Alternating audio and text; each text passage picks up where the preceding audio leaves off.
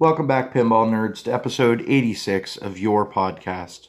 My name's Orbital Albert, and today we're going to be talking about saying so long to Mean Gene Okerlund, famous WWF commentator, poss- possibly perhaps the most famous, one of the, the most long time running, um, really, really helped build and grow wrestling, I think.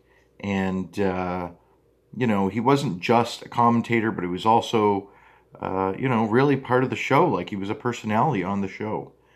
Um, we're also going to be saying goodbye to Mike Beard Guy Taylor from Walk Off the Earth. So, with that said, let's just jump right into it. You might notice I don't have any of the music running in the background that I usually do. I typically have uh, one of the free to use songs from Anchor. Thanks for doing that, Anchor.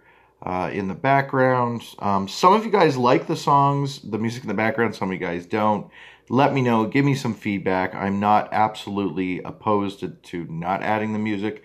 I kind of like it in the background though, but um, yeah, you guys let me know. Quite often when I do short little updates, I don't even toss anything in there. And then if the uh, if I just ramble on too long and the podcast is like 25 minutes, I don't even bother adding it usually because uh, it just takes so long to do that. So, anyways, this time I will be playing fully credited to Walk Off the Earth. I will be playing one of their um, more recent titles, anyways. It came out, uh, I guess it was back in uh, 2016, so it isn't that recent, but um, I'm going to be playing a song called Hold On, uh, also known as The Break by Walk Off the Earth, who is a Burlington band. But um, first, we're going to talk about Mean Gene. Uh, all right, so unfortunately, Mean Gene, also known as Gene Okerlund, uh, who was born December 19th, 1942, he actually passed away on January 2nd, 2019, just two weeks ago today. And uh, I considered doing it a podcast then, but I didn't really know Mean Gene that well. I certainly didn't watch him or follow him as well as I did Super Dave Osborne. Um, and uh, a lot of you have listened to that. When I said so long to Super Dave Osborne, you were pretty, pretty, pretty good. Um, a lot of you guys actually listened to that. So thank you so much for that. I really appreciate that. Um, of course, he went on to be in Curb Your Enthusiasm and many other awesome shows like Arrested Development, but still mostly known for Super Dave Osborne. Well, that being said, it's similar to, to Gene Okerlund. Um, he's by far mostly well known uh, as being a, a, professional WWF interviewer, announcer, and television host. He kind of did all three of those roles. Um, he was also introduced to the WWE Hall of Fame in 2006 by Hulk Hogan himself.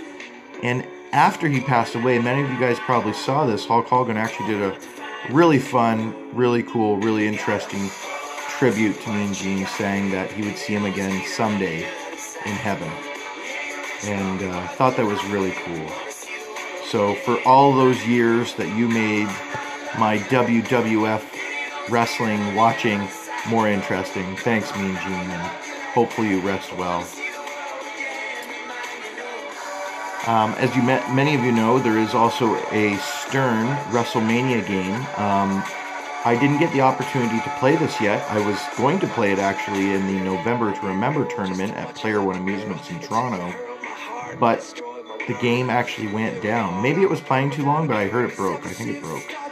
So I've never got to play it. Um, I did watch a few YouTube videos on it this morning. Well, at least the one 10 minute one I could find and I don't believe it's Mean Gene doing any of the callouts, but if I'm wrong, you guys let me know. I'd like to know. Bye, Mean Gene. Take it easy, buddy.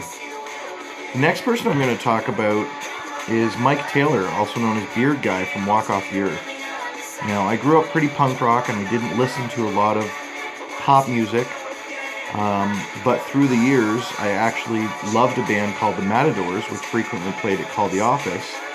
And um, the Matadors always played with a band called Creepshow. and Creepshow featured uh, Jennifer Blackwood, and Jennifer Blackwood's Jennifer Blackwood got pregnant, and I believe she actually married Hooch, possibly from the band or someone from the band. I'm not sure, maybe not. Uh, maybe that was just a rumor or something I heard, but because they always played together. But while Jennifer was pregnant, Sarah Blackwood actually took over for Creepshow.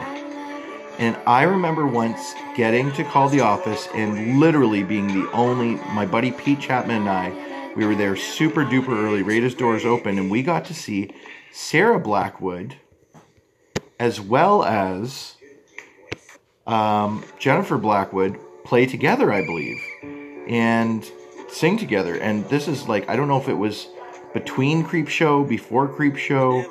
I don't know if it was the one show they did together getting ready. I don't even believe it was Creepshow or maybe some iteration of that band. Anyways, Sarah Blackwood went on to join a band called Walk Off the Earth in Burlington uh, in 2006. So this is, of course, a couple years later. I would have seen them between 1997 and 1999. So this is six, seven, eight, nine years later, right? Um, for those of you who don't know Walk Off the Earth, that's okay. They're a Canadian pop band. I don't expect that everyone's heard of them. They probably most famously did a cover of uh, Gotye Hook's song uh, with five guitars. That was kind of their claim to fame, and uh, they're probably more of a video band, I guess, than even a music band. Even though they do great live shows, and I've had the pleasure of seeing them live several times. Um, as I was saying, this, the one song I ever kind of knew them by, or at least originally made them popular, was "Somebody That I Used to Know."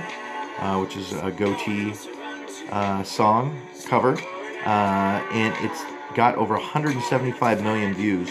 What they do for that song is all five of them, including Beard Guy, play some type of uh, play one guitar, as you might imagine, and they all take turns playing the percussion on the one guitar and playing the bass, playing the lead, playing the rhythm, playing all different parts of the song, which I just thought was phenomenal. So um, they've gone on to do tons of their own work as well. Uh, Rule the World was one of their big songs. I'm playing Hold On right now. Um, they've even got a big hit right now. I just saw on uh, Much Music the other day. So if you're listening to this and you're not of the age that you watch Much Music, ask your kids, your nephews, uh, whoever. They've probably heard of them. But um, Beard Guy was much, much, much younger. Um, he was much closer to my age, and I'm on Wikipedia here, and it doesn't give me an exact age, but um, he was, I'm guessing, in around 40, um, which really to me hurts a lot more than when, you know, Mean Gene, who was, you know, way up there in age, you know, passed away.